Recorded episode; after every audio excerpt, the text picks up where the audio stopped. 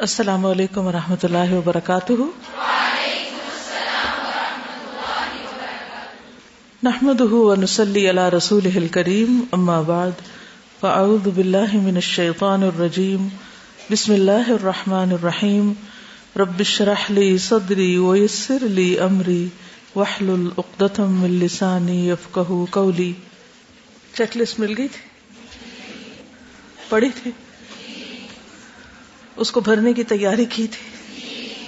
پہلے دینے کا مقصد یہ تھا کہ آپ ریڈی ہو جائیں۔ کیا فائدہ ہوگا بھرنے کا؟ کوئی فائدہ ہوگا یا نہیں؟ کوئی بتائے گا آپ میں سے کیا فائدہ ہوگا؟ اچھا میں یہ سوچ رہی تھی کہ اگر کوئی باہر کا شخص یہ دیکھے گا تو وہ پڑھ کے ہنسے گا، فنی لگے گا کہ اتنی چھوٹی چھوٹی باتیں۔ اتنی چھوٹی چھوٹی باتیں کون سکھاتا ہے؟ ماں باپ سکھاتے ہیں نا۔ لیکن یہ ہمیں کس نے سکھائی؟ اللہ کے رسول صلی اللہ علیہ وسلم نے۔ تو ہم اس لیے ان سے اپنے ماں باپ سے بھی بڑھ کر محبت کرتے ہیں، کیونکہ انہوں نے ہمیں وہ سکھایا جو ہمارے ماں باپ نے بھی نہیں سکھایا۔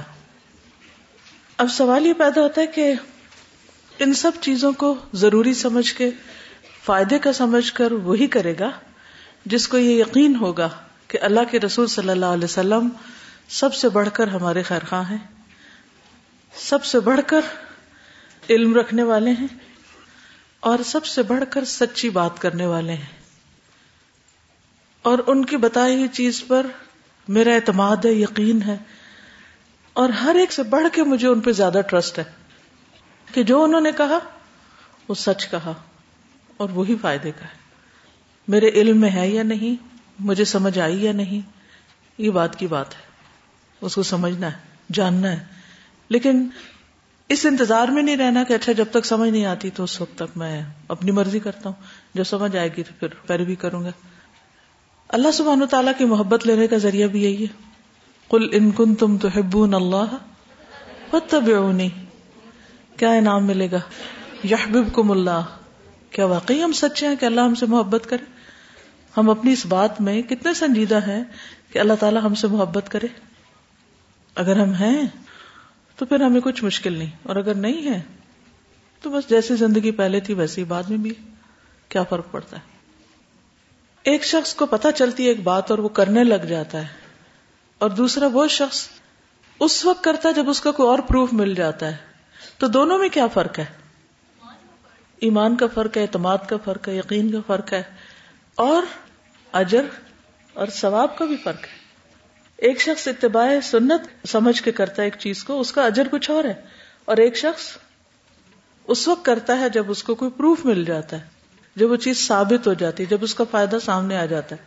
پھر اس نے کس لیے کیا؟ فائدے کے لیے کیا؟ پروف کے لیے کیا؟ کسی اور پر اعتماد کرتے ہوئے کیا؟ سنت سمجھ کے تو نہیں کیا۔ فرق ہے نا؟ اسلام ہمیں غور و فکر سے نہیں روکتا۔ آپ ضرور غور و فکر کیجیے۔ ہر ہر بات پر رک کر سوچئے کہ میں کیوں کر رہی ہوں۔ آنکھیں بند کر کے اس کو فل نہیں کیجیے غور کیجیے کیوں کر رہی ہوں؟ شروع میں یاد ہے آپ کو بتایا گیا تھا کہ کسی بھی کام کو کرنے کے جب تک فائدے نہ پتا اور نہ کرنے کے نقصان نہ پتا ہوں تو اس وقت تک ہم اس کو اختیار نہیں کرتے اور پھر وہ عادت نہیں بنتی ہماری۔ تو ان میں سے کسی بھی عادت کو کیوں اپنانا ہے؟ اس کے فائدے کیا ہیں؟ یا کیوں چھوڑنا ہے؟ اس کے نقصان کیا ہے؟ اس کو بھی ذہن میں رکھیے۔ اور شعوری طور پر خالص نیت کے ساتھ ان چیزوں پر عمل کیجیے۔ یہ اسائنمنٹ صرف ایک بہانہ ہے کہ ہم کچھ کر لیں۔ ہمیں یاد دہانی ہو جائے ریمائنڈر ہو جائے۔ کیونکہ ہم بہت سی چیزیں جانتے ہیں، عمل میں نہیں ہے اور کوئی کچھ بتائے گا؟ جی ایک کٹھی کمپائل ہوئی ہوئی جب سامنے آئی نا، تو اس سے مجھے یہ فائدہ ہوا کہ میرا مائنڈ ڈی ٹریک نہیں ہوا کسی اور نیگیٹو چیز کی طرف۔ یعنی مجھے تھا کہ دن بھر میں اتنے سارے کام ہیں اور مختلف مواقع کے ہیں تو وہ ہر مواقع کے لحاظ سے جیسے جیسے یاد آتا جا رہا ہو کچھ کر لیا کچھ بھول چوک میں رہ گئے یا وہ۔ تو سارا وقت مائنڈ جو ہے وہ اسی چیز پہ رہا تو اس سے بہت الحمد للہ فائدہ ہوا۔ یعنی ایک پروڈکٹیو دن گزرا یا سوچ برقرار رہی پازیٹو رہی۔ آپ؟ السلام علیکم۔ استاذہ، میں نے جب یہ اس کو پڑھا، کل میں گاڑی میں بیٹھی ہوئی تھی تو میں نے دیکھا اس کو کہ اس کو کس طرح سے میں خود بھی عمل کروں اور اوروں تک بھی پھیلاؤں۔ تو میں نے اپنے ڈرائیور کو کہا کہ آپ اس کی ملٹیپل کاپیز کر رہا ہوں تو ایک آپ اپنے لیے رکھ لیں۔ وہ بابا جی تھے تو انہوں نے کہا کہ ٹھیک ہے، میں پڑھتا ہوں۔ جب انہوں نے پڑھا تو وہ بہت خوش ہوئے۔ سادہ سے ہیں، مگر ان کی بات مجھے بہت اچھی انہوں نے کہا کہ یہ تو مطلب سمپلی آپ کو سوچنا بھی نہیں پڑتا اور آپ کو پتا چل جاتا ہے کہ دن میں آپ نے کیا کرنا ہے۔ پھر میں گھر گئی تو میں نے اپنی مدر ان لا کو دیا انہوں نے پڑھا اور اس کے بعد پھر میں نے ان کو کہا کہ یہ کچھ کاپیز آپ لے لیں تو آپ اپنی جو گلی میں پڑوسی ہیں سارے ان سب کو دیا ہے نا؟ تو ان سب کو بھی پہنچا دیا تو وہ مطلب اتنی مجھے اچھی چیز لگ رہی تھی کہ میں نے ایٹ لیسٹ تھاٹ تو دے دی دوسروں کو کہ آپ نے کرنا کیا ہے اور خود انشاءاللہ اس پہ عمل کروں گی تو انشاءاللہ انشاءاللہ۔ اور پھر یہ ہے کہ ہم بازو کا ایک چیز شروع کرتے پھر بھول جاتے ہیں یا چھٹ جاتی ہے تو ایٹ لیسٹ ہماری تھنگس ٹو ڈو کی لسٹ میں تو ہے کہ یہ کرنا ہے۔ اگر آج نہیں کیا تو کل کر لوں، کل نہیں تو پرسوں کر لوں، کرنا تو ہے نا۔ اور اگر نیت مسلسل رکھی بس تحجد پڑھنے ہیں پڑھنے ہیں پڑھنے ہیں پڑھنے ہیں، تو ہو سکتا ہے کہ وہ آپ کی حاضری لگتی جا رہی ہو کہ یہ سچا ہے اپنی نیت میں، کسی وجہ سے نہیں اٹھ پا رہا۔ تو نیت کا بھی اجر ہے نا، اگر وہ جینون نیت ہوگی، ٹھیک ہے نا۔ جو اپنی نیت پہ سچا ہوتا ہے، اللہ تعالیٰ اس سے وہ کام ضرور کروا لیتے ہیں، ضرور اس کو توفیق دے دیتے ہیں، چاہے وہ کتنا ہی مشکل کیوں نہ ہو۔ جی آپ؟ استاذہ میری برٹش فرینڈ تھی، تو وہ ہمیشہ ایک بات کہتی تھی کہ میں یہاں رہتی ہوں تو مجھے اتنا اپنا بلیسڈ فیل ہوتا ہے کہ میں مسلمان ہوں۔ ہمارے پاس قرآن کی شکل میں ایک بیسک گائیڈ لائن ہے اور نبی صلی اللہ علیہ وسلم کی شکل میں ایک پرفیکٹ بینگ ہے۔ یہاں کے لوگ کبھی ایک ریسرچ کو فالو کرتے ہیں، پھر وہ نلیفائی ہو جاتی ہے، پھر دوسری ریسرچ کو، پھر وہ نلیفائی ہو جاتی ہے، پھر تیسری ریسرچ کو۔ تو جب میں نے اس کو دیکھا، مجھے اتنی خوشی ہوئی کہ میں نے کہا، ہمیں تو کسی ریسرچ کے پیچھے بھاگنے کی ضرورت ہی نہیں ہے۔ Each and everything with my new details بالکل۔ اور پھر یہ کہ ایک دفعہ آپ آتے پختہ کر لیں بس ساری زندگی کے لیے پھر چلتے جائیں۔ یہ نہیں کہ کل کو آپ کو کہا جائے گا نہیں نہیں اب یہ چھوڑ دیں اب یوں نہ کریں ایسا کریں۔ یہ بھی مسئلہ نہیں۔ It's a very valid point جی۔ استاذہ ایک یاد دہانی بھی ہے نا میں دیکھ رہی تھی کہ میں نے کچھ چیزیں پڑھی جو میں کرتی رہی ہوں کافی عرصے سے اور پھر مجھے نہیں پتا کہ میں نے وہ کب چھوڑ دی۔ Yes. تو وہ میں نے پڑھی تو میں نے کہا یہ تو میں کر رہی تھی اور مجھے یاد بھی نہیں کہ میں نے کب چھوڑ دی۔ بالکل بالکل۔ یہ دیکھنے سے پھر ہو جائے گا کہ نہیں یہ میں نے کرنا ہے۔ جی۔ السلام علیکم۔ سادہ میں نے اپنے بچوں کے ساتھ یہ جا کے شیئر کیا۔ بچے میرے کوشش بہت کر رہے ہوتے ہیں کہ وہ سنتوں پہ پہلے بھی عمل کرتے ہیں باتھ روم میں جانے کی باہر آنے کی سونے کی۔ لیکن بہت ساری چیزیں ظاہر ہے بچے بھول جاتے ہیں۔ تو میں نے کل ان کے ساتھ جا کے اس کی فوٹو کاپیز کرا کے گھر میں بھی لگائی ہیں اور میرے گھر میں بچے جو ہیلپر ہیں میری ان کو بھی دیا وہ کافی ساری میرے ساتھ کوشش کر رہی ہوتی ہے ہر چیز پہ عمل کرنے کی۔ تو میں نے بچوں کو یہ کہا کہ اس میں ہم marks at the end of the week آپس میں ڈسٹریبیوٹ کریں گے کون زیادہ اٹین کرتا ہے۔ تو بچے کل سے نا بہت انتوزیاسٹکلی وہ اس کو فالو کرنے کی کوشش کرے اور کر ہم نے تیاری کی ہے اس کی سارا الحمد للہ یہ تو بہت ہی اچھا ہے کیونکہ مارکس جو ہیں اگر دے دیں تو خود اینڈ میں اپنا گراف بھی بنا سکتے ہیں ہر ویک کا۔ ایک اور چیز یہ بھی ہے کہ جب نہیں کوئی کام کر رہے، مسلسل آپ نے دیکھا کہ پورا ویک ہی نہیں کیا، تو ان ایریاز کو پھر ریڈ کر دیں آپ اپنی لسٹ میں، خود ہی، کہ یہ میری ابھی آتے ڈالنے والی ہیں۔ اور پھر اپنا محاسبہ خود کریں کہ میں آخر کون سی ایسی ریزن ہے جس کی وجہ سے نہیں کر پا رہی۔ کرنا تو چاہیے مجھے، میں کیوں نہیں کر پا رہی؟ میرے اندر کیا مشکل ہے؟ کیا رکاوٹ ہے؟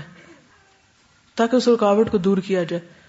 اور ایک اور ٹپ یہ ہے کہ میں جب اپنا اس طرح محاسبہ کرتی ہوں نا، تو جہاں میں سمجھتی ہوں کہ میں ناکام ہو رہی ہوں اپنی اس عادت میں سنت کے فالو کرنے میں، تو پھر میں استغفار کرتی ہوں کہ میرے گناہ ہی رکاوٹ ہے میرے اس نیک عمل میں۔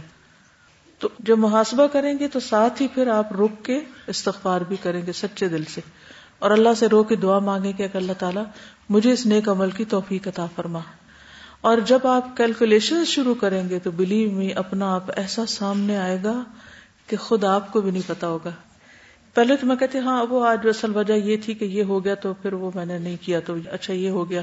اس طرح کی جسٹیفیکیشن دے دے کے نا تو چیزوں کو اگنور کرتے رہتے ہیں۔ لیکن جب وہ سامنے نقشہ بنتا ہے نا، تو اپنے آپ کو آئینہ دکھانا آسان ہو جاتا ہے۔ اگر واقعی آپ دیکھنا چاہیں، اپنے آپ نہ دیکھنا چاہیں تو اور بات ہے۔ دیکھنا چاہیں تو وہ پھر کہتے یہ میں اس عمل میں، یا اس کام میں اتنی لو، اتنی نیچے، اتنی پیچھے، اور امیدیں بڑی بڑی، اور عمل کچھ ہے نہیں۔ کیا بنے گا؟ یہ احساس اپنے اندر پیدا ہو جائے کہ میں پیچھے ہوں، میں نیکی میں کم ہوں۔ تو آپ کے اندر پھر آگے بڑھنے کی ایک سوچ پیدا ہوتی ہے۔ ورنہ تو انسان اپنے آپ کو اتنی تسلیاں دیتا ہے کہ فکر کی ضرورت ہی نہیں ہے۔ جی۔ سیٹرڈے کو جب اس کو جا کے میں نے پڑھا تو کچھ چیزیں تو پہلے سے تھیں اندر اور آسان بھی لگی لیکن کچھ چیزیں مجھے لگا کہ شاید میں نہ بھی کر پاؤں، اتنی ڈیفیکلٹ ہیں کہ وہ عادت میں ہے ہی نہیں۔ پھر میں نے ان کی فوٹو کاپی کروائی کہ چلو پہلے ہفتے میں نے نہ کیا تو اگلے پورے منتھ ٹرائی کرتی رہوں گی اور ہو جائیں گی انشاءاللہ۔ اور صبح جب میں مارک کر رہی تھی تو مسواک کا تھا کہ اچھی طرح مسواک کیا کہ نہیں مجھے لگا اچھی طرح نہیں کیا اب تو یہ جھوٹ ہو گیا کراس کرنا پڑے گا۔ دوبارہ گئی دوبارہ اچھی طرح مسواک کیا اور اب پھر ٹک کرنا۔ اس میں آپ دیکھیں کہ مسواک اللہ کی رضا کی خاطر کی۔ تو کوئی بات نہیں ایک دن کراس کے اگلے دن پھر یاد آئے گا اوہو کل یہ کیا تھا۔ آپ یہ بھی کر سکتے ہیں جو جو کام جس ایریا کے ہیں اس ایریا میں اتنے سے کٹ کر کے حصے کو پیسٹ بھی کر سکتے ہیں، ری رائٹ بھی کر سکتے ہیں، اپنے انداز میں بھی لکھ سکتے ہیں۔ جی۔ میں یہ دیکھ رہی تھی کہ جیسے شروع کے لیکچرز میں ہم نے سیکھا تھا کہ پلاننگ کیسے کرنی ہے اور ہر چیز کی پلاننگ تو وہ میرے لیے بہت مشکل ہو رہا تھا۔ اگر میں اپنے فائنینس کو پلان کر رہی تھی تو میری عبادات میں مسئلہ ہو رہا تھا۔ مطلب at a time multitasking نہیں ہو رہی تھی۔ تو ایک تو مجھے یہ فائدہ ہوا کہ مجھے پتا چل گیا اچھا ملٹی ٹاسکنگ ایسے کی جاتی ہے۔ اور دوسرا پھر میں نے اس کا یہ سوچا کہ ٹھیک ہے اسائنمنٹ ہے مجھے ریٹرن کرنی ہے۔ میں نے اس کی پہلے فوٹو کاپیز کروا لی تاکہ وہ ہمیشہ کلیئر رہے گا میرے پاس کہ میں نے یہ یہ یہ کام کرنے ہیں۔ جی۔ ایک اور میری آپ سب سے ریکویسٹ ہے کہ اس کو امپروو کرنے کے لیے مزید مشورے لکھ کر دیجیے جی۔ میرے نے جب سٹارٹ کیا تھا نا یہ میرا، تو اس میں یہ تھا کہ مجھے یہ جو ٹائٹل تھا نا، اس کی اتنی صحیح سمجھ نہیں آ رہی تھی۔ اور جب وہ میں نے چیک لسٹ میں سب سے پہلی چیز دیکھی کہ مسواک اللہ کی رضا کے لیے۔ تو وہ اس کی مجھے ایک دم سے سمجھ آ گئی کہ میں ہر چیز میں پہلے فائدہ دیکھتی تھی کہ اس کا سائنٹیفکلی کیا فائدہ ہوگا اور مسواک کے میں نے پھر فائدے جا کے پڑھے بھی۔ لیکن جیسے ہی وہ اللہ کی رضا کے لیے آیا نا تو مجھے یہ ٹائٹل بھی کلیئر ہو گیا کہ جو چیزیں اللہ کے نبی نے جو ہمیں سنتیں بتائی ہیں، اگر ہم ان کے پیچھے ان کی جو فائدے ان کو نہ بھی دیکھیں اللہ کا حکم ہے، اللہ کی رضا کے لیے کرنا ہے۔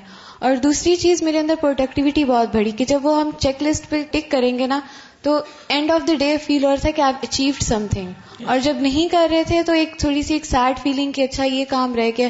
نارملی اگر ہم یہ چیک لسٹ نہیں کر رہے اور وہ کام چھوٹ جاتے تھے وہ اتنی سیڈ فیلنگ نہیں آتی تھی. تو اب وہ پروڈکٹیوٹی کی فیلنگ اور بھی زیادہ بڑھ گئی. السلام علیکم. وعلیکم السلام. میں نے سب سے پہلے جو بات کرنی تھی وہ یہ کہ مجھے آج بہت خوشی ہو رہی ہے کیونکہ اس لسٹ کی وجہ سے آج پہلی دفعہ میں نے زندگی میں اشراق کے نفل پڑے الحمد للہ جی. ہم لوگوں کو بہت زیادہ کمپٹیشن ہوتا ہے نا دنیا کی چیزوں کا۔ اور ہمارے غم بھی اسی وجہ سے ہوتے ہیں۔ فلاں میرے سے اس چیز میں آگے نکل گیا، وہ اس چیز میں۔ تو میں سوچ رہی تھی، ابھی میرے ذہن میں آ رہا تھا جب انہوں نے وہ مارکس کی بات کی نا کہ بچے ٹوٹل کریں۔ تو میں سوچ رہی تھی کہ اگر ہمارے گھر میں اس طرح کا ماحول نہ ہو کہ ہم ایک دوسرے کے ساتھ مارکس کمپیئر کر سکیں۔ تو میں جب کسی کام میں اپنے آپ کو سست فیل کروں نا کہ سستی ہو رہی ہے اور میں یہ نہیں کر رہی اور ریڈ مارک لگا چلا جا رہا ہے ہر ویک اور میں اس کام کو نہیں کری تو میں یہ اپنے ذہن میں ایک امیجن کرتی ہوں ویژلائز کرتی ہوں کہ وہ کام کوئی اور کر کے اور جنت میں چلا گئے اور میں اس کام کی وجہ سے پیچھے رہ گئی ہوں یا میرا میرا اسٹیٹس اللہ کے نظر میں پیچھے ہو گیا۔ تو وہ جو چیز جو مجھے موٹیویٹ کرتی ہے نا، وہ جو سینس آف کمپٹیشن ہے، اس لیے شاید اللہ تعالیٰ نے بھی کہا نا فستا بھی خیرات ایک دوسرے سے آگے بڑھ جانے کی خواہش۔ اس میں بھی ہم اس کو یوز کر سکتے ہیں۔ بالکل۔ ایک اور چیز یہ ہے پیچھے رہنے کی یا کوئی بھی چیز نہ کرنے کی دو تین وجوہات ہوتی ہیں۔ ایک ہوتا ہے ہم رش میں ہوتے ہیں جلدی میں۔ اب جلدی ہے، زبان کیسے صاف کریں؟ جلدی ہے، یہ کیسے کریں؟ تو پھر سوچیں کہ جلدی کیوں ہے؟ یعنی جس چیز کے لیے جلدی مچائی ہوئی واقعی وہ اتنا امپورٹنٹ کام ہے کہ ہم ایک سنت کو چھوڑ دیں اور جلدی مچا دیں۔ دوسرے ہے نیگلیجنس غفلت۔ غفلت کا علاج کیا ہے؟ یاد دہانی کرانا۔ اینی ادر ریزن خود نوٹ کیجیے کہ کیا اور وجہ ہو سکتی ہے کہ جس کی وجہ سے آپ کوئی کام نہیں کر پاتے؟ پھر اس ریزن کو خود امٹ کیجیے ٹھیک ہے؟ السلام علیکم۔ جب میں اس کو پڑھ رہی تھی میں یہ سوچ رہی تھی کہ یہ بہت سارے ایسے کام ہیں جو عمل میں تو ہیں لیکن کبھی سننا سمجھ کے نہیں کیا۔ تو یہ پیج ایسے لگا جیسے بہت زیادہ محتاط ہو کر زندگی گزارنے کو کہتا ہے، کیونکہ سارے اعمال جو ہیں وہ اللہ تعالی کے پاس تو لکھے جائیں، لیکن ہمارے سامنے رزلٹ کوئی بھی نہیں۔ اگر ہم خود مارکنگ کریں گے، اس کی اپنی اصلاح خود کریں گے، تو زیادہ بہتر ہو جائے گا۔ انشاءاللہ۔ اصل میں تو اسی دن کی تیاری ہے نا۔ یہاں یہ امال نامہ کیوں بھر رہے ہیں تاکہ اس دن کی تیاری کر سکے ول تنظر نفسن ماں قدمت لغت ہر شخص کو دیکھنا چاہیے کہ اس نے کل کے لیے کیا کیا۔ کہاں دیکھے گا؟ اپنے اعمال کو کہاں اگر لکھ کے سامنے ہوں گے تو زیادہ آسانی سے دیکھیں گے۔ ٹھیک ہے؟ ہاں۔ ایک اور مجھے جو فائدہ اس کا فیل ہو رہا تھا وہ یہ تھا کہ آپ کی مینٹل لیزینس جو ہے وہ بھی دور ہوتی ہے۔ آپ کی جو تھاٹس ہیں وہ چینلائز ہوتی ہیں۔ آپ آل دا ٹائم سوچ رہے ہیں اور اچھی پازیٹیو چیز سوچ رہے ہیں۔ بالکل۔ اچھی والی نیت میں نے کی کہ میں کروں گی تحجد پڑھوں گی۔ اور آج صبح جب میں اٹھی، آج اتنی نیند آئی ہوئی تھی، بہت زیادہ ہی نیند آئی ہوئی تھی۔ اور امی نے مجھے ایک آواز تھی تو اس ٹائم میں اٹھی اور اس ٹائم جو خوشی تھی اور نماز جب پڑھی ابھی تک ایکٹیو ایسے مجھے لگتا تھا نیند ہی آتی رہے گی۔ اب کلاس میں نیند ہی آتی رہے گی۔ بہت سی چیزوں کا تعلق سوچ سے بھی ہوتا ہے نا کہ ہم اپنے اوپر ایک وہم یا خوف تاری کیے ہوئے ہوتے ہیں کیا پتہ نہیں کیا ہوگا، پتہ نہیں کیا ہوگا۔ تو ان معاملات میں بھی اللہ پر بھروسہ کرنا چاہیے۔ چلیے، آگے چلتے ہیں۔ قل ان صلاتي ونسكي ومحياي ومماتي لله رب العالمين.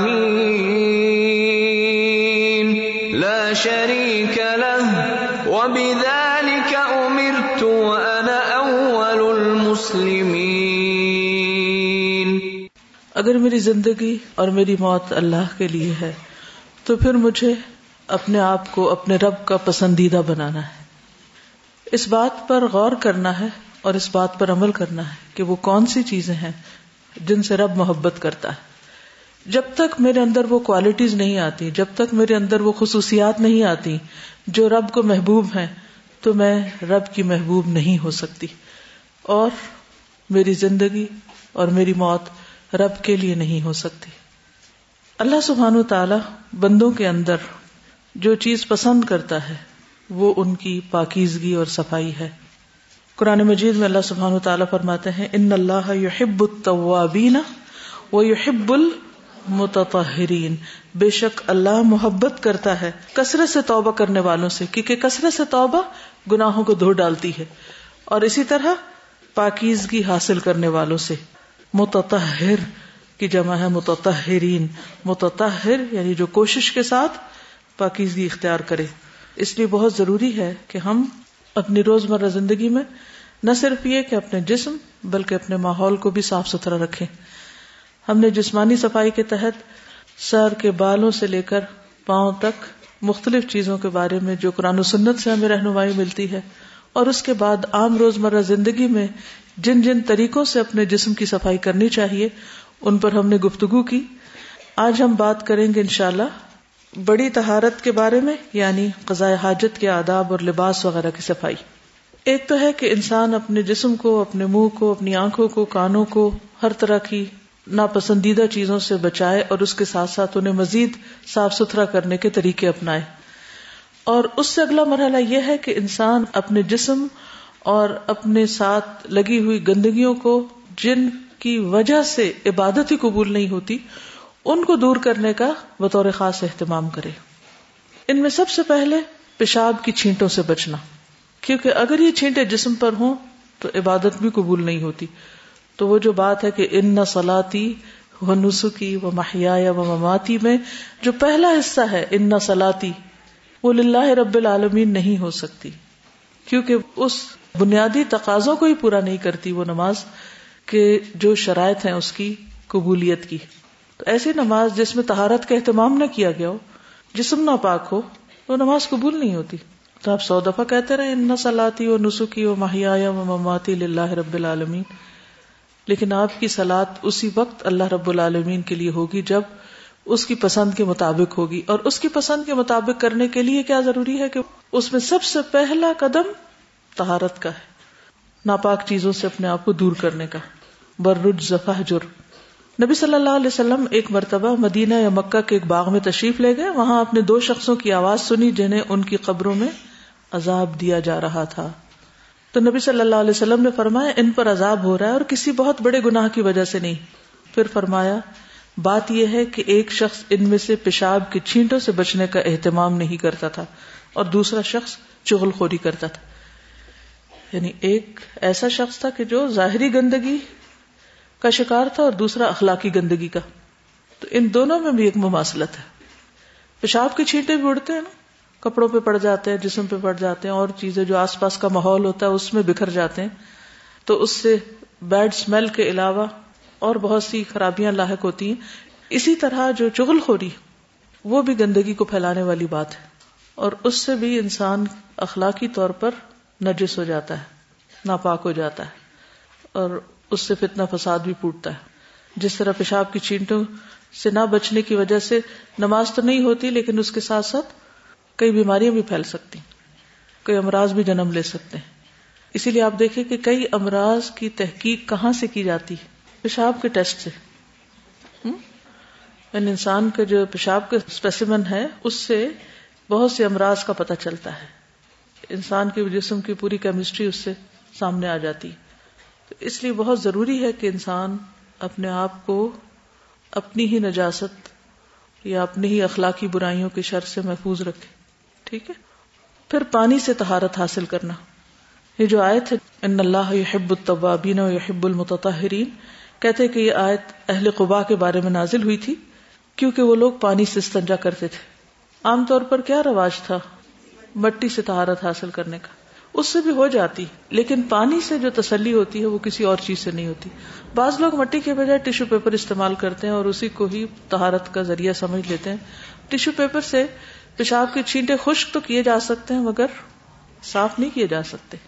یعنی اگر جسم کے کسی حصے پر پیشاب لگ گیا ہے اور آپ اس کو صرف ٹیشو سے جذب کر لیتے ہیں، خشک کر لیتے ہیں، تو کیا آپ کے خیال میں پاک ہو گئے؟ جب تک اس کو دھویا نہ جائے۔ مٹی کے اندر یہ خصوصی ضرور ہے کہ وہ وہاں کی لگی ہوئی نجاست کو اگر پوری طرح اتارتی نہیں، لیکن اس کی ترکیب کو بدل دیتی ہے۔ اس لیے پانی سے دھونا لازم ہے، پسندیدہ ہے۔ پھر ناپاک جگہ کو پانی سے دھونا، ایک دیہاتی نے مسجد میں پیشاب کر دیا، صحابہ کا نام اس کی طرف دوڑے۔ تو آپ نے فرمایا، اس کے پیشاب کو مت روکو۔ پھر آپ نے پانی کا ڈول منگوایا اور پیشاب کی جگہ پر بہا دیا۔ یعنی نہ صرف یہ کہ جسم کو، بلکہ جس جگہ پر پیشاب ہو، اس کو بھی دھو لینا چاہیے، صاف ستھرا کر دینا چاہیے۔ عام طور پر بڑوں کے ساتھ ایسی مشکل نہیں ہوتی، لیکن چھوٹے بچے یا بہت بوڑھے لوگ جو اپنا پیشاب کنٹرول نہیں کر سکتے، ان دونوں کے سلسلے میں پھر انسان کو مزید محتاط رہنے کی ضرورت ہے کہ ان کا بستر ہو یا پھر واش روم تک کا راستہ یا کوئی بھی اور جگہ جہاں ان کا پیشاب لگ سکتا ہو، اس سب کے بارے میں بھی احتیاط برتنی چاہیے۔ صرف اس میں ایکسپشنل کیس چھوٹا بچہ ہے، لڑکا جو ابھی روٹی نہیں کھا رہا ہو یا کوئی سالڈس پر نہ ہو، تو اس کے پیشاب کی چھینٹیں اگر پھیل جائیں، تو ان پر اگر پانی کا چھینٹا مار دیا جائے تو وہ کافی ہو جاتا ہے۔ لیکن لڑکی کا پیشاب یا کھانا کھانے والے بچے کا پیشاب جو ہے وہ نجس ہے اور اس کو دھونا چاہیے۔ اور دھونے کے لیے پانی کافی صابن ضروری نہیں۔ پانی پاک کرنے والا ہے، پاک کر دیتا ہے۔ صابن اس پہ مزید اس کو اچھا کر دیتا ہے۔ دودھ پیتے بچوں کے پیشاب کا حکم جو ہے، حدیث میں آتا ہے کہ رسول اللہ صلی اللہ علیہ وسلم نے ایک بچے کو اپنی گود میں بٹھایا تو اس نے آپ پہ پیشاب کر دیا۔ آپ نے پانی منگا کر اس پہ چھڑک دیا، اسے دھویا نہیں۔ اور کہا جاتا کہ یہ بچہ وہ تھا جو ابھی کھانا نہیں کھاتا۔ اسی طرح وہ لوگ جو ویسے صحت مند ہوں اور باقی ہر طرح کے چینٹوں سے بچتے ہوں، ان کے لیے یہ احتیاط لازم ہے کہ جس فرش پر وہ نہاتے ہیں اس فرش پر پیشاب نہ کریں۔ کیونکہ بازو کا تو پھیل کر ادھر ادھر رہ سکتا ہے، نہاتے ہوئے جب صاف پانی کا چیٹا اس پیشاب کے ساتھ ٹکرائے گا تو پلٹ کے واپس آپ پر بھی آ سکتا ہے۔ تو نہانے کی جگہ کو اور پیشاب کی جگہ کو الگ الگ ہونا چاہیے۔ ٹھیک ہے؟ پھر اسی طرح یہ ہے کہ اس بات پر آپ مزید ریسرچ کریں گے کہ پیشاب میں کون سی ایسے نراستیں ہیں، یا ایسی کون سی خرابیاں ہیں، یا ایسی کون سی گندگیاں ہیں کہ جس کی وجہ سے اتنا زیادہ اہتمام کرنے کو کہا گیا ہے کہ چھینٹوں سے بھی بچے یعنی پیشاب سے بچنا تو ہے ہی، اس کے چھینٹے سے بھی بچے اور نہ بچنے پر صرف یہ نہیں کہا گیا کہ نہ بچنا ٹھیک نہیں، بلکہ اس پر سزا بھی بتائی گئی۔ تو اس کی کیا وجہ ہو سکتی ہے کہ اتنی ارلی سٹیج پر یعنی قبر کے اندر ہی سزا شروع ہو جاتی۔ کچھ سزائیں تو ایسی نا جو بعد میں ہوگی، قیامت کے دن ہوگی، انسان کے گناہوں پر۔ لیکن یہ وہ گناہ ہے جس پر قبر میں بھی عذاب ہے۔ اور کوئی کچھ کہنا چاہیے سلسلہ؟ جی۔ میم میڈیکلی فیملس کا جو یوریتھرا ہوتا ہے it is small and it is not as protected as male کا یوریتھرا وچ از میلس میں یوریتھرا الیون سینٹی میٹر ہوتا ہے فیملس میں یوریتھرا کی لینتھ تقریباً فور سینٹی میٹر ہے and it is very close to the place of defecation یعنی it can easily be contaminated and urine جب نکلتا ہے تو it becomes contaminated with bacteria called E coli which is a source of infection بہت زیادہ جو extensive infection ہمارے گٹ میں ہوتی ہیں وونڈس میں ہوتی ہیں اور بہت سی ایسی انفیکشن جو ہوتی ہیں they actually come out when the urine comes out it becomes contaminated with that E coli bacteria so it is also a reason جس سے اتنا اسٹریس دیا گیا کہ پیشاب کی چھینٹوں سے بھی بچیں. کیونکہ جب پیشاب آپ کے بلیڈر میں ہوتا ہے اٹ از اسٹیرائل تب اس میں کوئی بیکٹیریا نہیں ہوتا. لیکن جب وہ باہر آتا ہے، تو it becomes contaminated with bacteria and then it is dangerous for other people تو اس لیے بہت احتیاط کے ساتھ اس سے بچنا ضروری اسی لیے جو حکم دیا گیا وہ یہ کہ پیشاب کرتے ہی فوراً نہیں اٹھ جانا چاہیے، کیونکہ بعض اوقات کچھ حصہ یورینری ٹریک میں رہ جاتا ہے اور پھر وہ بعد میں ڈراپس کی شکل میں باہر آتا ہے۔ تو اس طرح کچھ لوگوں کے کپڑوں کے ساتھ لگ جاتا ہے یا اور جگہوں پہ وہ چلا جاتا ہے جس سے نجاست مزید پھیلتی، گندگی پھیلتی۔ اور اگر وہ آپ کے کپڑوں میں گر گیا اور وہ کپڑے آپ کے جسم کے ساتھ دوبارہ بار بار لگ رہے ہیں، تو آپ دیکھیے کہ اس کا نتیجہ کیا ہو سکتا ہے۔ تو تھوڑا سا رک جانا چاہیے تاکہ جسم پوری طرح صاف ہو جائے پورا پیشاب باہر آ جائے۔ جی۔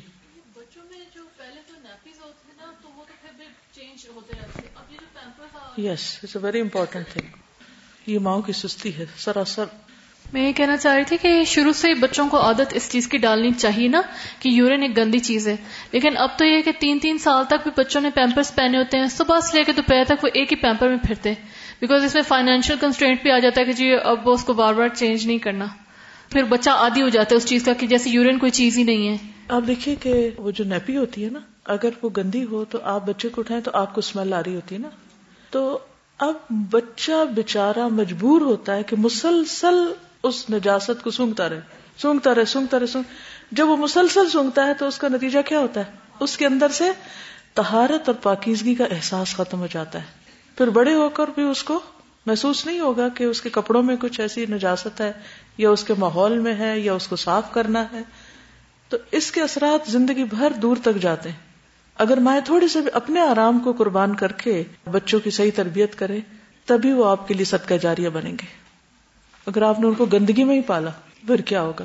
ان کی ہیبٹس ہی پھر ساری زندگی ٹھیک نہیں ہوتی، جس کی وجہ سے ان کی صحت متاثر رہتی۔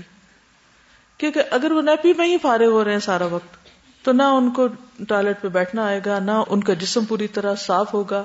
بے شمار اور بھی مسائل۔ اور آپ دیکھیں کتنے بچوں کو نیپی ریشز ہوتے ہیں۔ کتنا کامن ہے۔ سوچئے وہ ریش کیوں بن رہا ہے۔ اور پھر بعض اوقات وہ مسلسل اسی تکلیف میں رہتے ہیں۔ تو میں سمجھتی ہوں کہ اس میں ہمیں تھوڑی سی تکلیف کر لینی چاہیے۔ بچے کی روٹین بھی سیٹ ہو جاتی ہے کہ ہر آدھے گھنٹے کے بعد، پندرہ منٹ کے بعد یہ جو بھی آپ دیکھ رہے ہیں، ہر بچے کی عادت مختلف ہوتی۔ تھوڑی سی بھی اگر آپ ایفرٹ کریں، تو کچھ مشکل نہیں ہوتی۔ صرف پہلے چالیس دن جو ہے وہ شاید چالیس دن کی عورتوں کو نماز سے بھی شاید اسی لیے رخصت ملی کہ وہ فلی فوکس کریں اپنے بچے کے اوپر اور اس کی بہت ساری عادتوں کو وہاں سے صحیح لائن پر لے آئیں۔ تو ساری زندگی کے لیے بچے کے اندر ایک تہارت اور پاکیزگی کی عادت ہو جائے گی۔ اور اگر پیشاب میں پالا تو پھر گندگی پر ہی ساری تربیت ہوگی۔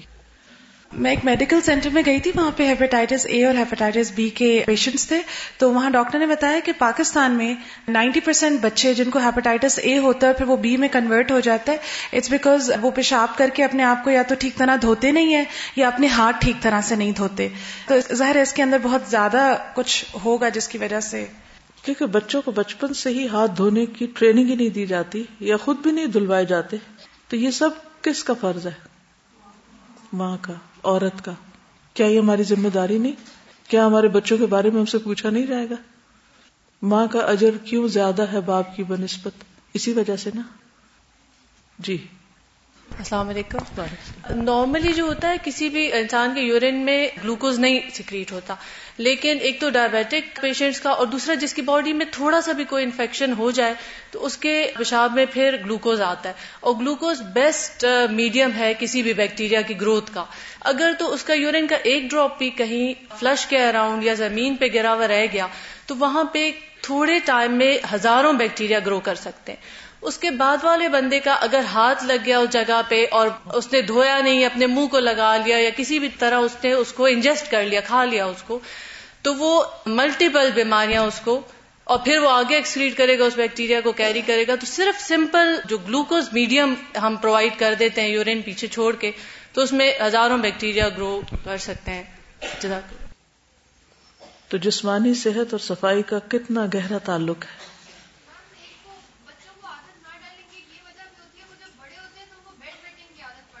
جی ہاں۔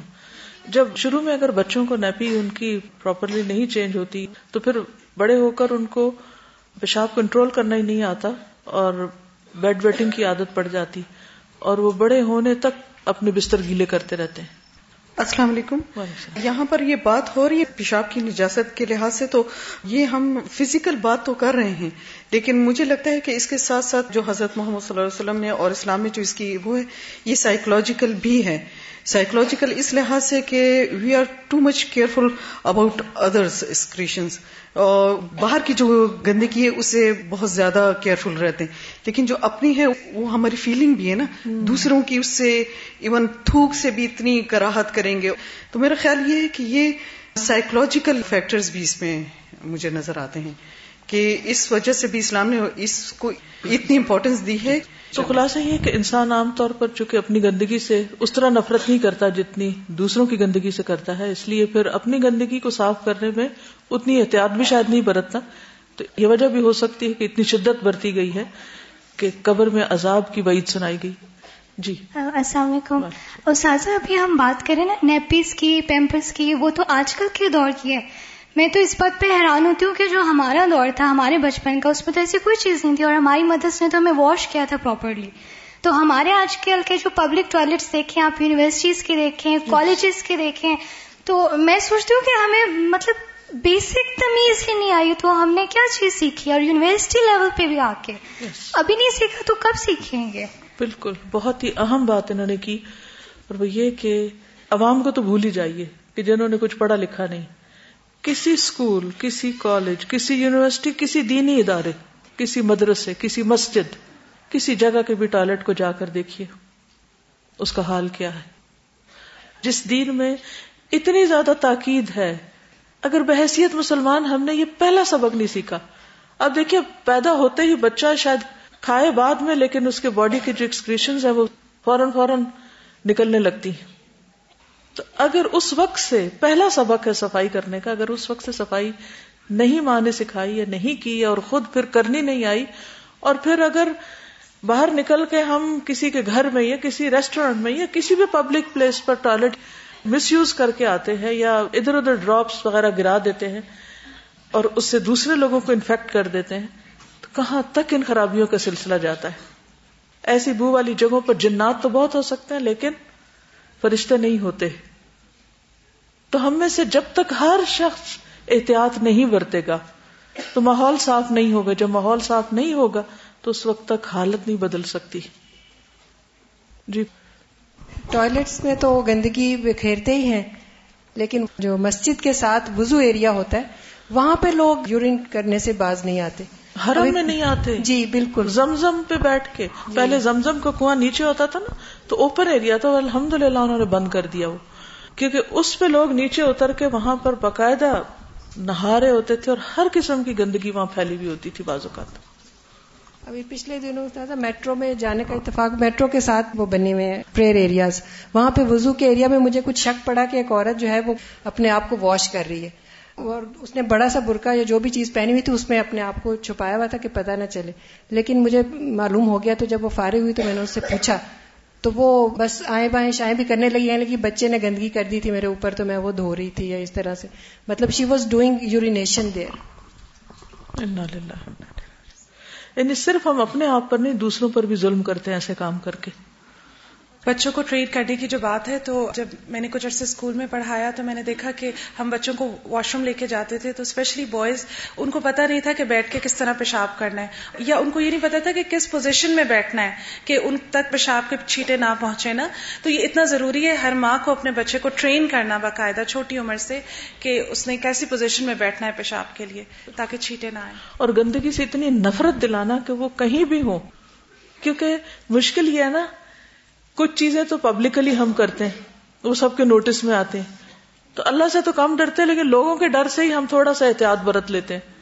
وہ کام جو ہم تنہائی میں کرتے ہیں پرائیویٹلی کرتے ہیں، تو وہاں تو ہمیں کوئی بھی نہیں دیکھتا نا۔ نہ ماں، نہ باپ، نہ بہن، نہ بھائی، جب بچے بڑے ہو جاتے ہیں، تو وہاں وہ کیا گندگی کرتے کیا نہیں کرتے۔ اگر بچپن سے ان کی ٹریننگ نہیں ہوئی، تو بڑے ہو کے سمجھانا بھی انتہائی مشکل ہو جاتا ہے۔ جی۔ ایک اور بات یہ تھی کہ جب بچوں کو ٹرین کر رہے ہوتے ہیں لوگ to go to the washroom and then come back many of them don't wash their hands اور جو ہیپیٹائٹس اے کی بات ہوئی اور اس کے علاوہ گیسٹرینٹرائٹس جو پاکستان میں انڈیمک ہے گرمیوں کے اندر ہر دوسرے بندے کا پیٹ اس لیے خراب ہوتا ہے کہ باتھ روم جانے کے بعد ہینڈس پراپرلی واش نہیں ہوتے اور انہیں ہاتھوں سے پھر ہم کھاتے ہیں۔ تو ہیپیٹائٹس اے اور یہ جو باقی گیسٹرینٹرائٹس اور ڈائریا کے جو پرابلمس ہوتے ہیں اس وجہ سے ہوتے ہیں۔ ہیپیٹائٹس بی جو ہوتا ہے اس کا اسپریڈ ڈفرینٹلی ہوتا ہے وہ موسٹلی تھرو بلڈ سے ہوتا ہے۔ لیکن آپ کا جو ہیپیٹائٹس اے اور گیسٹرینٹرائٹس اور ایک خاص طور پہ پاکستان میں گیسٹرک جو ڈیزیز ہیں نا جسے ہم کہتے ہیں کہ تیزابیت ہو رہی ہے، السر بن گیا پیٹ میں۔ اس کی ریزن یہ ہوتی ہے کہ دیر از جرم کالڈ ایج پائلوری جو کہ اپروف ہوا ہے کہ it is spread through the oro faecal route یعنی کہ آپ گندے ہاتھوں سے کھاتے ہیں اور پھر یہی آپ گندگی پھیلاتے ہیں، وہاں پہ مکھیاں آتی ہیں، وہ مکھیاں پھر یہ جراثیم پھیلاتی ہیں اور آپ کے پیٹ میں جا کے جراثیم السر کاز کرتے ہیں، پھر آپ کو بلیڈنگ بھی ہوتی ہے اور اس کے علاوہ بعد میں that ulcer can turn malignant it can turn into a cancer وہ السر آپ کو ایک کینسر میں بھی تبدیل ہو سکتا ہے۔ تو یہ جو ہمارے مدرس کو خاص طور پہ جو ہے بہت زیادہ ان کو ہوتا ہے کہ جو بچے کو ہاتھ دھونے کی عادت نہیں ہوتی اور پھر جب بچپن سے عادت نہیں ہوتی تو پھر بہت سارے بڑے لوگ بھی پراپرلی ہاتھ نہیں دھوتے ہیں۔ اور یہی وجہ ہے کہ ہمارے وارڈز میں گرمیوں کے اندر سب سے زیادہ کیسز گیسٹرینٹرائٹس کے ہوتے ہیں۔ استاذہ، یہ بچوں کے واش روم کا ذکر ہو رہا تھا تو اس سے مجھے خیال آیا کہ اتنی امپورٹنٹ چیز ہے کہ میرے جیسے بچے ہیں، ان سے اگر پوچھو کہ جی فلاں اسکول ہمیں بہت ہی برا لگتا ہے، کیوں برا لگتا ہے؟ اس کے واش رومز گندے ہوتے تھے۔ اور فلاں جگہ ہمیں اس لیے اچھی لگتی ہے کہ اس کے واش رومز اچھے ہیں۔ تو یہ اتنی سائیکولوجیکل چیز ہوتی ہے کہ اس سے پوری آرگنائزیشن کے فیل کا پتہ چلتا ہے کہ وہ کس طرح کے وہاں لوگ کسی کے گھر کا آرگنائزیشن کا کسی کی شخصیت کا پرسنالٹی کا آغاز تو یہیں سے ہوگا نا۔ پہچان تو یہی ہے۔ تو اس سے آپ اندازہ کریں کہ آپ سب کا تعاون کتنا ضروری ہے دین کی صحیح نمائندگی کے لیے۔ یہ پہلی تبلیغ ہے جو ہم اپنے عمل سے کرتے ہیں۔ استاذہ یہ بیسکلی مدرز یا جو بڑی سسٹرز ہوتی ہیں ان کا رول ہوتا ہے بچوں کو ٹرین کرنے میں۔ پہلے شروع سے پیمپرس پر لگا دیا جاتا ہے کہ بچے بیڈ پر ہی جو کرتے ہیں۔ لیکن اس کے بعد جب وہ بڑے ہو کر بیڈ ویٹنگ کرتے ہیں تو پیرنٹس اتنا زیادہ ان کو اسکول کرتے ہیں اتنا زیادہ ڈانٹا جاتا ہے جس کے بعد وہ بچے سائیکولوجیکلی جو ہے وہ ال ہو جاتے ہیں۔ بالکل صحیح۔ یعنی پہلے اپنی کوتاہی سے ان کو ٹریننگ نہیں دی جاتی پھر بڑے ہو کر جب وہ عادی ہو جاتے ہیں اور اس طرح کا کوئی ان سے فیل سرزد ہو جاتا ہے تو ڈانٹ ڈپٹ کے علاوہ مار بھی بازو کا پڑتی ہے۔ اس سے بچوں کے اندر ایک خوف پیدا ہو جاتا ہے۔ حالانکہ نبی صلی اللہ علیہ وسلم نے وہ بدو جو پیشاب کر رہا تھا اور صحابہ اس کو روکنا چاہ رہے تھے، آپ نے منع کر دیا۔ ایسی زندگیاں کیسے ہم اللہ کی نظر کر سکتے ہیں؟ کیسے کہہ سکتے ہیں میری زندگی رب العالمین کے لیے؟ وہ تو ہمیں ظاہر میں بھی اور باطن میں بھی اور عالم الغیب اور شہادہ حاضر میں بھی اور غائب میں بھی ہر جگہ جانتا ہے، ہر جگہ دیکھتا ہے۔ جہاں کوئی نہیں دیکھتا، وہ دیکھتا ہے۔ کہ ہم کیا کر رہے ہیں۔ واللہ یعلم ما تصنعون۔ نیکسٹ ہم دیکھتے ہیں لباس کی صفائی۔ سورت المدثر میں اللہ سبحانہ تعالیٰ فرماتے ہیں، وَثِيَابَكَ فَطَهِّرْ۔ اور اپنے کپڑے پاک صاف رکھو۔ یعنی ہر طرح کی نجاست سے، ہر طرح کی گندگی سے۔ جابر بن عبداللہ فرماتے ہیں کہ رسول اللہ صلی اللہ علیہ وسلم ہمارے پاس تشریف لائے تو ایک آدمی کو دیکھا کہ اس کے کپڑے میلے کچیلے تھے۔ آپ نے فرمایا کیا ایسے کوئی ایسی چیز میسر نہیں جس سے یہ اپنے کپڑوں کو دھو سکے؟ یعنی اپنے آپ کو صاف کر لے۔ بعض اوقات کپڑے دیکھنے میں تو بہت صاف دکھتے ہیں دور سے، لیکن پسینے کی بو سے اس قابل نہیں ہوتے کہ انہیں پہنا جائے۔ کیونکہ کچھ لوگ جنہیں مختلف جگہوں پر اپنے آپ کو مختلف طریقے سے پریزنٹ کرنا ہوتا ہے اور بعض اوقات بہت قیمتی لباس پہنتے ہیں، تو وہ اس کو اگر دھوئیں گے یا صاف کریں گے تو اس لباس کی شان و شوکت ختم ہو جائے گی۔ تو پھر وہ بار بار اسی لباس کو پہنتے ہیں، گندے لباس کو پہنتے ہیں۔ اور گندگی سے مراد یہاں نجاست نہیں، بلکہ پسینے کی گندگی اور بو وغیرہ۔ تو اس کا نقصان کیا ہوتا ہے کہ ان کی وجہ سے پورے ماحول کی صفائی متاثر ہوتی اور پسینہ جو نکلتا ہے، وہ بھی ایسیڈک ہوتا ہے۔ اور پھر وہ جب کپڑوں کے اندر رہ جاتا ہے اور پھر آپ ان کو دھوتے نہیں، اور پھر دوبارہ وہی پہن لیتے ہیں۔ پھر کچھ عرصے کے بعد، بعض کپڑے تو چھ چھ مہینے کے بعد نکال کے دوبارہ ویسے ہی پہن لیے جاتے ہیں۔ تو اس سے عبادت کی روح اور اوور آل جو ایک صفائی کا احساس ہے وہ ختم ہو جاتا ہے۔ اس بارے میں مزید کچھ کہنا چاہیں تو کہیے ورنہ میں آگے چلوں گی۔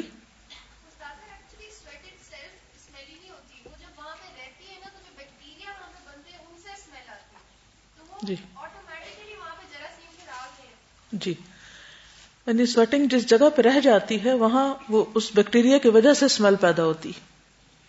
استاذہ زیادہ لوگ کیا کرتے ہیں کہ وہ گندے کپڑے پہنتے جس سے سویٹ کی اسمیل آتی ہے، اور اس کے اوپر وہ اور بھی زیادہ پرفیوم لگا دیتے تو وہ اتنا ڈسکسٹنگ ہو جاتا ہے۔ اور پھر وہ اسپریڈ ہونے لگتا ہے وہ۔ یعنی وہ پہلے پسینہ ان کے اندر تھا، جب اس میں پرفیوم ڈالا تو وہ پرفیوم کے ساتھ مل کے اڑنے لگا۔ بڑی اچھی ٹپ تھی۔ میں نے اپنی مدر لا کو دیکھا وہ تھوڑی سی دیر کے لیے کہیں جاتی تھی اور آ کے جیسے بہت فینسی کپڑے ہیں جن کا رنگ اترتا ہے کچھ۔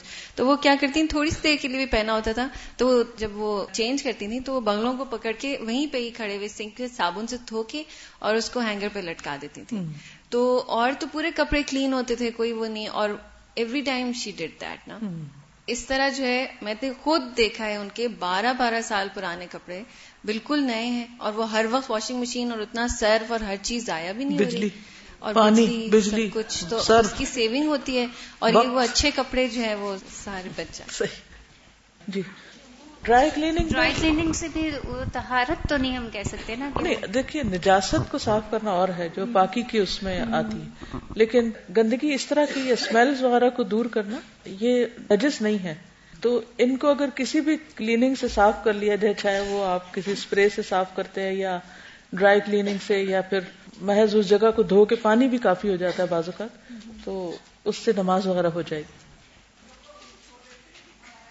یہ کہتے کہ کپڑے تو پھر بھی دھو لیتے ہیں ابایا نہیں دھوتے۔ کیونکہ وہ کالے رنگ کا ہے یا نیلے رنگ کا ہے، تو کسی کو کیا نظر آئے گا، اس میں کیا لگا ہوا ہے؟ اس کو تو میرے خیال میں اگر کوئی طریقہ ہو کپڑوں کے جرمز دیکھنے کا تو سب سے زیادہ جو نظر آئیں گے وہ شاید ابایا پر ہی آئیں گے۔ جوتوں کی صفائی۔ جوتے ایسی چیز ہے کہ جو سب سے زیادہ گندگی میں جاتے ہیں۔ آپ کسی واش روم میں جائیں، کسی پبلک جگہ پر کہیں بازار میں، سڑک میں، سبزی منڈی میں، کہیں پر بھی آپ جائیں گے تو سب سے زیادہ گندگی، جراثیم جوتوں کو ہی چمٹیں گے۔ ان کو صاف کرنا اور ان کو صاف ستھرا رکھنا یہ بھی نہایت ضروری ہے۔ یعنی جوتے اتنے صاف کم از کم ہونے چاہیے کہ جن میں نماز ادا ہو سکے۔ کیونکہ نبی صلی اللہ علیہ وسلم بعض اوقات جوتوں سمیت نماز پڑھاتے بھی تھے۔ ایک بار رسول اللہ صلی اللہ علیہ وسلم اپنے صحابہ کو نماز پڑھا رہے تھے کہ آپ نے دوران نماز اپنے جوتے اتار کر اپنی بائیں جانب رکھ لیے۔ جب صحابہ نے آپ کو دیکھا تو انہوں نے بھی اپنے جوتے اتار دیے۔ جب آپ نماز سے فارغ ہوئے تو فرمایا، کس چیز نے تم لوگوں کو اپنے جوتے اتارنے پر ابھارا؟ انہوں نے کہا، ہم نے آپ کو دیکھا کہ آپ نے اپنے جوتے اتارے۔ تو ہم نے بھی اتار دیے رسول اللہ صلی اللہ علیہ وسلم نے فرمایا، بے شک جبریل میرے پاس آئے علیہ السلام اور بتایا کہ آپ کے جوتے میں گندگی لگی ہے۔ آپ نے فرمایا، جب تم میں سے کوئی مسجد میں آئے تو اپنے جوتوں کو بغور دیکھ لیا کرے۔ اگر ان میں کوئی گندگی یا نجاست نظر آئے تو اسے پونچھ ڈالے اور پھر ان میں نماز پڑھے۔ ٹھیک ہے؟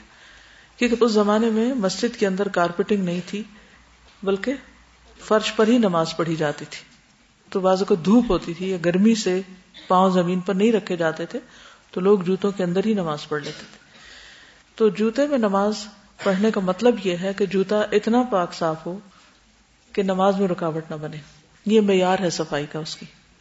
ٹھیک۔ اب جہاں تک جرمز وغیرہ کی بات ہے، یا ایسی جگہ پہ جانے کی بات ہے، تو ہم سب کو پتا ہے کہ ہم کہاں سے گھوم کر آئے۔ اگر آپ صرف گاڑی سے اتر کر ایک پارک میں گئے، یا آپ کسی ایسی روڈ پر چل رہے ہیں جہاں کوئی کتا وغیرہ نہیں جاتا یا کوئی ایسی گندی چیزیں نہیں ہیں تو اس صورت میں کوئی نجس چیز نہیں لگے گی ان کو، بلکہ زمین کی مٹی جو ہے وہ بھی پاک کرنے والی ہے۔ تو وہ جوتے اگر ان کو کہیں کوئی گندگی لگ گئی اور اس کے بعد مٹی پہ چلے یا مٹی سے ان کی صفائی سہولت کے ساتھ ہو جائے گی، جیسے تیمم کی مٹی پاک کرنے والی، ایسی ہر مٹی ناپاک نہیں ہوتی، بلکہ مٹی بھی پاکیزگی کا ذریعہ ہوتی ہے پانی کے بعد۔ لیکن کچھ صورتیں گندگی کی ایسی ہیں، نجاست کی ایسی ہیں کہ جو نظر نہیں آتی۔ مثلاً اگر آپ کسی ایسے واش روم میں گئے ہیں کہ جہاں فلور گندا تھا تو لازمن آپ کے جوتے میں گندگی جذب ہو گئی۔ اب آپ کو دھونا چاہیے اس کو۔ یا آپ کسی ایسی جگہ پر پیشاب کرنے بیٹھے کہ چھینٹے اڑ کے آپ کے جوتوں پہ جا پڑے تو جوتے آپ کے گندے ہو گئے۔ تو ایسی صورت میں ان جوتوں میں نماز نہیں ہوگی کہ جو مثلا آپ نے چمڑے وغیرہ کے پہنے ہوئے ہیں یا کسی بھی ایسے مٹیریل کے جیسے کپڑا یا سافٹ قسم کے ہیں کہ اس میں چھینٹے جذب ہو چکے ہیں تو یا تو ان کو دھو لیجیے جیسے واکنگ شوز ہوتے ہیں یا بازوقت ہیوی شوز ہوتے ہیں، تو بظاہر وہ صاف ہوتے ہیں، لیکن اگر ان پہ کوئی ایسی چیز گر گئی تو پھر ان کو باقاعدہ پاک کر لیا جائے۔ اسی طرح جرابوں کی صفائی۔ بعض لوگ جرابیں نہیں دھوتے۔ ایک جراب کئی کئی دن تک پہنتے رہتے اور ان کے پاؤں میں پسینہ بھی آتا ہے۔ تو وہ اسمیل کا ذریعہ بن جاتے ہیں اور دوسروں کے لیے سخت اذیت کا ذریعہ۔ تو جب ہم گندی جرابوں کے ساتھ اور خصوصاً ایسی جرابے کہ جن میں پسینے کی بو آ رہی ہے، ان کے ساتھ اگر ہم نماز پڑھنے کھڑے ہوں گے تو ہمارے خوشبو میں بھی خلل آئے گا۔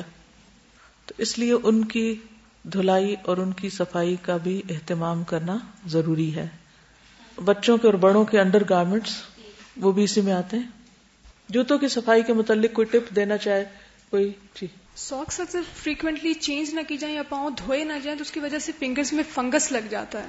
تو وہ نیلز اور کافی آگے جا کے مطلب ڈیمیج کر سکتا ہے اسکن کو۔ صحیح۔ اسپیشلی ایتھلیٹس وغیرہ جو ہے اسپورٹس مین وغیرہ ان کا کیونکہ ان کو پسینہ زیادہ آتا ہے ڈیزیز ہوتی ہے ایتھلیٹس کو۔ بالکل۔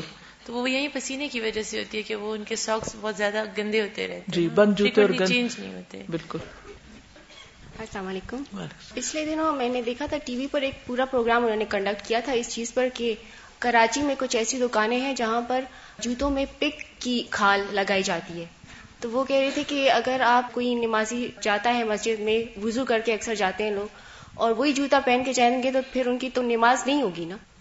تو اس کے بارے میں پھر کافی وہ بتا رہے تھے ٹپس کے جب آپ جوتا خریدیں تو اس کے انٹرنل آپ دیکھیں تو پک کے چمڑے میں وہ جو بال ہوتے ہیں جب نکالا جاتا ہے تو تین سوراخ بنے ہوتے ہیں الگ الگ بالوں کے۔ تو اس پر ذرا غور کرنا چاہیے کہ چمڑا اچھی طرح دیکھ کے لیں چیز۔ اسی طرح کئی پرسز بھی ایسے ہوتے ہیں جی جی۔ کہ جو ہم ساتھ نماز میں رکھتے ہیں یا مسجد لے جاتے ہیں۔ جی۔ جی اس کا بیسٹ حل یہ ہے کہ واش روم سلیپر الگ کر لیں۔ جی۔ جی کارپیٹ والے ایریا پر بھی شوز نہ لائے جائیں کیونکہ کارپیٹس کے اندر وہ جرمز پھر رہ جاتے ہیں کہ جو پھر صاف کرنا مشکل ہوتے ہیں۔ جی۔ استاذہ، یہ میرے فرینڈ کے گھر میں ایک رول ہوتا تھا کہ ان کے انڈور شوز الگ سے ہوتے تھے اور آؤٹ ڈور شوز الگ سے ہوتے تھے۔ ان کا گھر کا انٹرنس تھا کہ پہلے ایک it was like a hallway وہاں پہ وہ اپنے شوز اتارتے تھے، جن شوز میں وہ باہر جاتے تھے۔ کیونکہ ان کی جو موم تھی وہ بہت ہی کلین وہ تھی لائک ان کو بالکل بھی گندگی نہیں پسند تھی۔ تو ان کا یہ رول بہت سخت تھا کہ انڈور شوز الگ ہو اور آؤٹ ڈور شوز الگ ہو۔ دے کوڈ ناٹ گو جو چپل میں وہ گھر پہ پہنتے تھے، وہی چپل وہ باہر نہیں پہن سکتے تھے۔ اور ایک اور بات یہ ہے کہ میں نے like twelve thirteen years Uzbekistan میں وہاں پہ رہی ہوں۔ تو زیادہ تر ازبیکس کے گھر میں یہ ہوتا ہے کہ وہ گھر پہ شوز پہنتے ہی نہیں ہیں، ان کے کارپٹس ہوتے اور وہ ان کے گھر میں اگر شوز کے ساتھ اندر جاؤ تو یہ باقاعدہ بہت برا مانتے کہ یو ڈونٹ ریسپیکٹ کہ تم گندے شوز میں ہمارے گھر کے اندر آ گئے ہو۔ اگر آپ دیکھیں تو بہت سارے لوگوں کا یہ کلچر ہے۔ مثلا ٹرکش جو ہے ان کا بھی یہی کلچر ہے کہ جوتے گھر سے باہر۔ کوئی بھی ہو بڑا ہو چھوٹا ہو امیر ہو غریب ہو جاپنیز کا بھی یہی حال ہے۔ وہ جوتے گھر کے باہر ہی ہوں گے اور اندر ننگے پاؤں رہیں گے یا ساکس وغیرہ کے ساتھ۔ اسی طرح جیسے آج کل جوتوں کا جو ٹائپ آ رہی ہے کہ ہر جوتا چپل نما سا ایک ہے جوتے سے آپ کی چال پہ بڑا فرق پڑتا ہے۔ یا اسی طرح جیسے پہلے ہوتا تھا نا کہ بند جوتے پہنتے تھے۔ تو وہ پاؤں کی بیماریاں کم ہوتی تھیں۔ اب جتنا اوپن رہتا ہے اتنے کونس بہت بنتے ہیں اور ہارڈ اسکن بہت زیادہ ہو جاتی ہے ایڑیوں کا مسائل بہت ہو جاتے ہیں۔ اور اسپیشلی چال اتنی وہ رف ہو گئی ہے کہ وہ اس میں وہ وقار نہیں ہے اس طرح کا جیسے بالکل۔ اور عباد الرحمان کی چال کا تو قرآن مجید میں ذکر ہے عباد الرحمان اللہ دین یمشون الارض لیکن ہم اپنی اپنی چال ہی چیک کر لیں کہ اس میں کتنی آجزی اور ان کے ساری استاذہ پاکستان میں یہ حال ہے کہ جوتوں کی نمائش جو ہے وہ اب ایک ٹرینڈ بن گئی ہے۔ ریسنٹلی ہم لوگوں نے اپنے ڈرائنگ روم میں کارپیٹ بچھوایا تو ماما نے سختی سے منع کر دیا کہ یہاں پر کوئی چپل کوئی جوتا نہیں لے کے آئے گا۔ لیکن جتنے گیسٹ آتے ہیں وہ جوتے لے کے اندر آ جاتے ہیں ان کو ہم روک بھی نہیں سکتے۔ اس کا کلر بھی اتنا چینج ہو چکا ہے اور اندر اب نماز پڑھنے کا بھی دل نہیں کرتا۔ بعض لوگ تو کہتے نہیں جوتے کے ساتھ ہی آ جائیے۔ اگر آپ اتارنا بھی چاہیں تو وہ آپ کے آنر میں کہیں گے جوتے ساتھ ہی آ جائیے۔ چلیے پورے ماحول کی صفائی۔ یعنی ہم چھوٹی چیز سے شروع اور پھیلتے پھیلتے اب پورے ماحول۔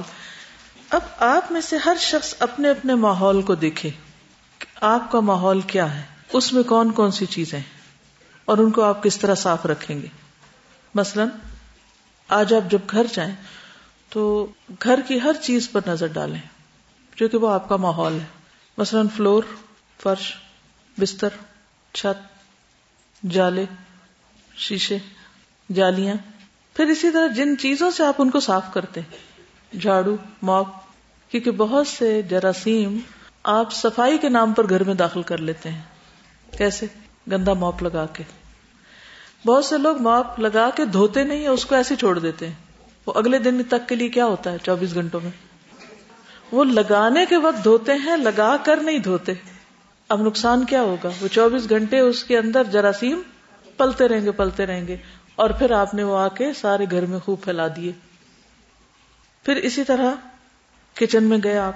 آئیڈیل مسلمہ کچن میں ہیں۔ اپنے برتنوں کا حال دیکھیں۔ کچن کا فلور دیکھیں۔ کچن کے پائپ دیکھیں۔ واش بیسن دیکھیں۔ جس اسپنج کے ساتھ آپ برتن دھو رہے ہیں، ذرا اس کی حالت دیکھیں۔ جس اسٹیل وول سے آپ اسکریچ کرتے ہیں، مختلف برتنوں پہ لگی ہوئی سخت چیزوں کو، ذرا اس کو کھول کے دیکھیں۔ پھر اسی طرح جو مکھیاں گھوم پھر رہی ہیں، مختلف چیزوں پہ بیٹھ جاتی ہیں۔ رات کے وقت کچن سے نکلتے ہوئے دیکھیں کہ کون کون سی چیز کھلی ہے۔ کیونکہ رات کے وقت، سال میں ایک دن ایسا ہوتا ہے جس میں بلائیں اترتی ہیں، بیماریاں اترتی ہیں۔ اور جو برتن کھلا ہوتا ہے اس کے اندر چلی جاتی پھر اسی میں ہم پانی وانی پی لیتے ہیں، کھا لیتے ہیں۔ تو کھانے کو ڈھکنا اور گرد و غبار سے بچانا، مکھیوں سے بچانا۔ پھر اس کے بعد آپ واش روم کا حال دیکھیے۔ جس جگہ پر آپ نے شیمپو اور سوپ رکھا ہوا اس کا حال دیکھ لیجیے واش روم کے ماپ اور واش روم کا جو وائپر ہے، اس کو دیکھ لیجیے کہ وہ کتنے کیڑوں کی آرام گاہ ہے۔ کموڈ کا برش دیکھ لیجیے اور اس کے نیچے کھڑا پانی دیکھ لیجیے وہ پانی کہاں سے آیا یہ بھی سوچ لیجیے ٹوتھ برش اور پھر سارے گھر والوں کے ایک ہی جگہ کٹھے ایک دوسرے سے ٹکرا رہے ہوتے ہیں وہ۔ جی ٹائلز آپ دیکھیں۔ پھر لانڈری، جہاں آپ کپڑے دھوتے ہیں۔ واشنگ مشین کا حال دیکھیے، فلور دیکھیے، جہاں آپ نے سرف وغیرہ اور چیزیں رکھی ہوئی ہیں، اس جگہ کو دیکھ لیجیے ان سب چیزوں کا جائزہ لیجیے کیونکہ یہ سارا کچھ ہمارا ماحول ہے۔ ہم اگر آدھ گھنٹہ بھی لانڈری والے ایریا میں کھڑے ہو کر کام کر رہے ہیں، تو اس میں جتنی سڑاند اور جو گندگی ہے، وہ کون انہیل کر رہا ہے؟ کام کرنے والا ہی کر رہا ہے۔ خود آپ ہی اس کو سفر کر رہے ہیں۔ یعنی اس سے آپ ہی کو تکلیف ہو رہی ہے۔ کچن میں اگر گندگی ہے، تو کس کو تکلیف ہے؟ آپ ہی کو ہے نا؟ اب ان ساری چیزوں کو صرف وہاں نہ دیکھیے، کیونکہ مومن غور و فکر کرتا ہے نا کہ یہ چیز مثلا ایک گندا اسپانج جو رات بھر گندگی میں پڑا رہا، صبح اٹھ کے آپ نے اسی سے جلدی سے کپ دو اور اس میں چائے پی رہے ہیں۔ تو کیا وہ صاف ہے کپ جو بظاہر دیکھنے میں صاف ہے؟ پھر جو واشنگ لیکوڈ ہم یوز کرتے ہیں، بعض لوگوں کو برتن دھونے نہیں آتے، کپڑے دھونے نہیں آتے، کپڑے دھوئیں گے، ابھی اس کے اندر صابن ہوگا، بس نکال دیں گے۔ بعض لوگ برتن میں ابھی پوری طرح وہ صاف نہیں ہوا، وہ صاف سمجھیں گے۔ اسی میں کھانا کھا لیں گے۔ تو اس طرح کتنے ہی انوانٹیڈ کیمیکلز گندے برتنوں اور گندے کپڑوں اور ان سب کے ساتھ ہمارے اندر جا رہے ہوتے ہیں، ان کے اثرات۔ چاہے وہ اسکن کے ذریعے، چاہے منہ کے ذریعے۔ پھر اسی طرح سبزیوں یا فروٹ وغیرہ کو جب ہم لا کے رکھتے ہیں یا پھر دھوتے ہیں، یا پھر بعد میں جو کٹائی ہوتی ہے اور جو اس کا ویسٹیج ہوتا ہے، اس کو کتنی دیر کھلا رکھتے ہیں، کہاں ڈمپ کرتے ہیں۔ ترقی یافتہ دنیا میں ہر چیز کو ڈمپ کرنے کا الگ الگ ڈبا ہوتا ہے۔ فوڈ الگ میں جاتی ہے۔ یعنی ریسائکلنگ جو ہوتی ہے، کاغذ الگ میں جاتے ہیں۔ اسی طرح شیشہ وغیرہ، بیٹری کے سیلز، ان سب چیزوں کو ڈسپوز آف مختلف طریقے سے کیا جاتا ہے۔ اور مختلف کلرز کے ڈبے گھر کے باہر رکھے جاتے ہیں۔ ہفتے میں ایک یا دو دن جس میں مختلف چیزیں ہوتی ہیں۔ اور مختلف گاڑیاں گزرتی ہیں۔ ایک فوڈ اٹھاتی ہے، دوسری کاغذ وغیرہ اٹھاتی ہے، تیسری باقی گھر کا جو ویسٹیج ہے اس کو اٹھاتی اگر آپ اس کو مکس کریں گے تو آپ کو جرمانہ پڑے گا۔ ہمارے ہاں ریسائکلنگ کا کوئی انتظام ہی نہیں، سوچ ہی نہیں۔ کسی بھی جگہ پر آپ کسی بھی ہائی وے پہ سفر کیجیے اور آس پاس اڑتے ہوئے پلاسٹک کے لفافے دیکھیے کہ ہمارے پورے ماحول کو کتنا گندا کر رہے ہیں۔ اور ان چیزوں کو جلانے کے بعد جو پولوشن ہوتی ہے جو دھواں ہوتا ہے، وہ ہماری صحت کے لیے کتنا نقصان دہ ہے۔ آج پوری دنیا میں یعنی کہ گلوبل وارمنگ کے طور پر ماحول کی صفائی جو ہے یا پولوشن جو ہے، وہ ایک بلا بنی ہوئی، ایک عذاب بنا ہوا ہے۔ لیکن ہمارے ہاں تو ابھی شعور بھی نہیں ہے اس چیز کا۔ جس چیز کو ایک بلا کے طور پہ دیکھا جا رہا ہے۔ اور اس سے نبٹنے کے لیے کتنی تنظیمیں وجود میں آ چکی ہیں۔ اور کتنی بڑی بڑی ریسرچ ہو رہی ہے اس پر۔ ہم کب جاگیں گے؟ کیا واقعی ہم دین پر عمل کر رہے ہیں؟ کیا ہم یہ دعویٰ کر سکتے ہیں؟ قل ان صلاتي ونسكي ومحياي ومماتي